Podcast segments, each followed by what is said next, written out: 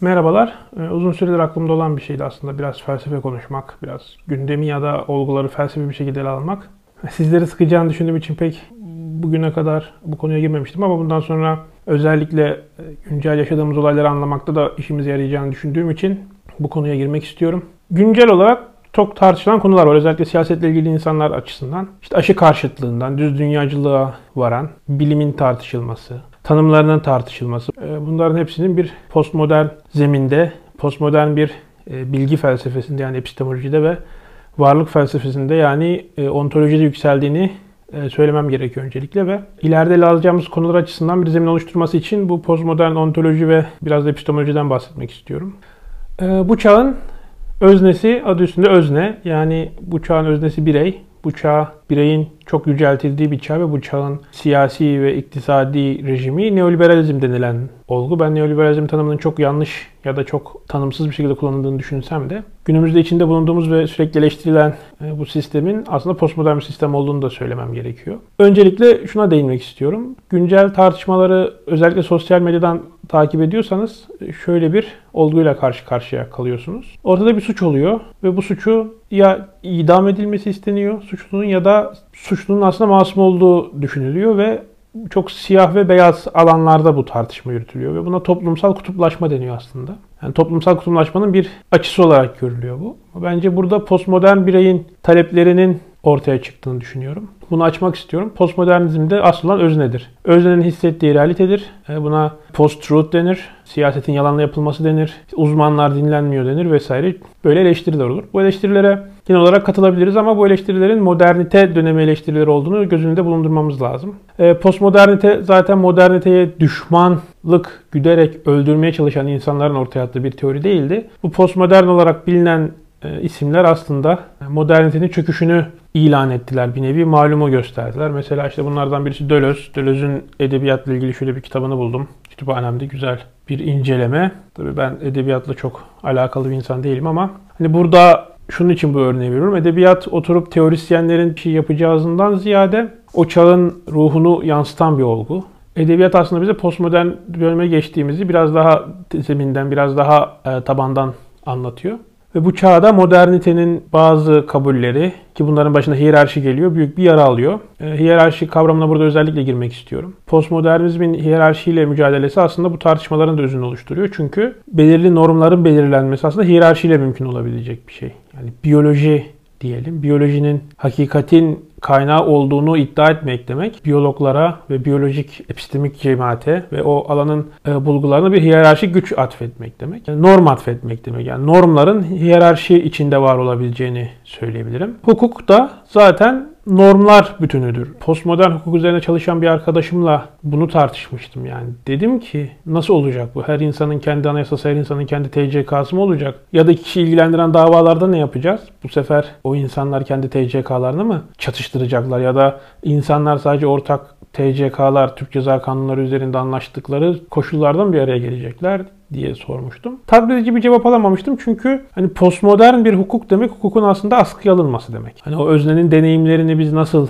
hiyerarşiye koyacağız, nasıl değerlendireceğiz? Tartışmanın tam içine girmeden bir metanaliz yapmaya çalışıyorum açıkçası. Yani burada iki farklı özne var ve iki farklı öznenin iki farklı deneyimi var. Ee, ve bu öznelere biz dışarıdan bir gözleyici olarak bakarsak ve bu öznelerin deneyimleri arasında bir hiyerarşi kurmaya çalışırsak biz kendimiz de bu güç ilişkisinde bir hiyerarşide üst düzeyde olduğumuzu kabul etmemiz gerekiyor. E tabii şimdi sosyal medyada gezen bir insan olarak siz iki anlatıya da baktınız ve dediniz ki ya bunun da başına hiçbir şey gelmemiş ya da dediniz ki ah canım bunun başına da çok felaket bir şey gelmiş. Bu bu da sizin öznel bir yorumunuz olur ve bunun çok bir önemi de yok aslında. Çünkü bu toplumsal hayatta pek bir şey değiştirmeyecek. Ama bu tip suç durumlarında öznelerin insanların hayatlarına travma yaratacak, ciddi etki edecek durumlarda bunun bir yaptırımının olması toplumsal bir kabulümüz. Yani bunun için hukuk sistemi var, bunun için mahkemeler var, bunun için adalet peşinde koşuluyor.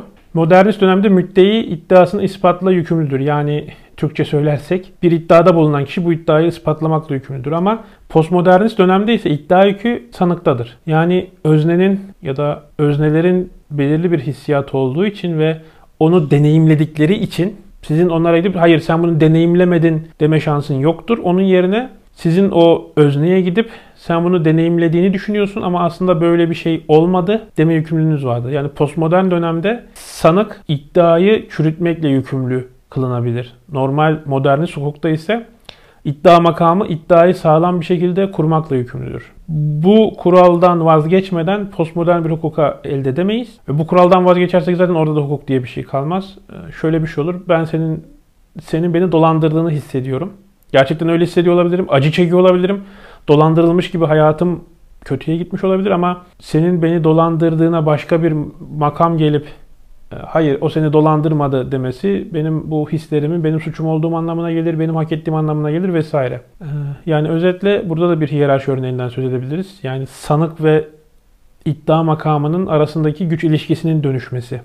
Peki linç bunun neresinde? Linçten şikayet edildiği söyleniyor. Linç'in şöyle bir arka planı da var. Linç adaletsizlik duygusu olduğu yerde gelir. Yani sizin başınıza bir şey gelir ya da toplumsal bir olay olur. Eğer siz içten içe bu yapanın yanına kar kalacak diye düşünürseniz siz de aksiyona geçmeye ihtiyacı hissedersiniz. Burada öznenin başına ciddi bir deneyim gelmesi ve bu deneyimden ciddi bir acı çekmesi ve daha sonra bu acı deneyimin sonrasında adaletin peşinde koşması gayet mantıklı, doğal ve olması gereken bir şey. Ve burada problem şurada çıkıyor. Hukuk sistemiyle olan problem bu. İnsanların günümüzde artık sosyal medyada meselelerini çözme gerekliliği olan problem burada yatıyor e, hukukun yetersiz kaldığını düşünüyor ve e, çeşitli yöntemlerle adalete erişebileceğini düşündüğü için bu yola gidiyor. Adaletin normatif yorumu, modernist yorumuyla adaletin postmodernist yorumu arasındaki kavga, anlaşmazlık, kavga kelimesi biraz ağır oldu. Anlaşmazlık burada önümüze bir ciddi bir soru işareti çıkartıyor. Etiğin doğanın bittiği yerde başlaması gerektiğini söyleyen bir ekol var. Yani bu ekole göre etik doğadan değil insanların ideallerinden ortaya çıkabilir. Ki günümüzde artık bu kabul edilmiş durumda. Yani siz bir bireyin, bir öznenin deneyimlerini, hissiyatlarını ve değerlerini doğadan bile azade ettiğiniz bir ortamda modernist hukukla, modernist toplum değerleriyle bunu nasıl bağdaştıracaksınız? Ben bunun ciddi bir felsefi sorun olarak önümüzde durduğunu düşünüyorum. Benim pozisyonum burada çok postmodernist.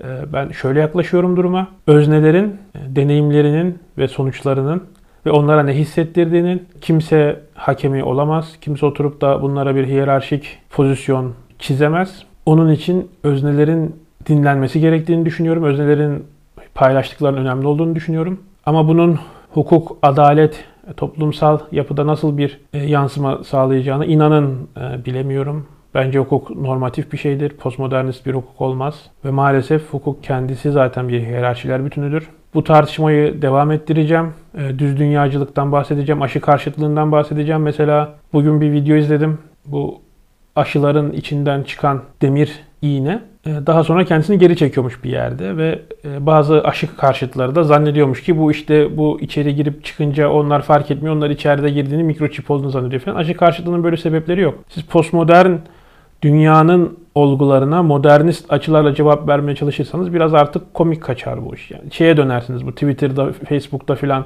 etik bir tartışma olur. Millet şöyle olmalı, böyle olmalı ifade özgürlüğü. Araya birisi girer TCK 36, CMK 65, Anayasa 33 bilmem ne gibi böyle. Orta yaş üstü adamların yazdığı kağıtlardan bahsetmeye başlar. Yani postmodernist dönemde ya da postmodernist bir tartışmada modernist açıklamalar getirmek de böyle bir şey. Ee, bir sonraki yayında eğer Türkiye'de gündeme bir şeyler gelmezse ya da dünya gündeminde bir şeyler olmazsa bu düz dünyacılık aşı karşıtlığı üzerinden devam etmek istiyorum ve daha sonra da aklımda olan bir e, proje daha var. Yani proje demeyeyim de bir dizi daha var. Bu da popülizm dizisi. Popülizmi de ben e, modernist yapıların yani modernist hiyerarşideki özellikle güç sahiplerinin postmodern ihtiyaçları olan kesimleri dışlaması olarak da yorumluyorum. Biraz daha açayım modernistlerin postmodern taleplerin işlerine gelmeyenleri gayrimeşru ilan ettiği olarak düşünüyorum. Bu çok uzadı. Eğer popülizmle ilgili bir e, diziden bahsetmemi istiyorsanız, bir dizi yapmamı istiyorsanız aşağı yazabilirsiniz. Aklınıza takılan diğer konularda da yazabilirsiniz. E, şimdilik kendinize iyi bakın. Öznenin önemli olduğu bu dönemde öznelerle iletişimimize çok dikkat edin. Hoşçakalın.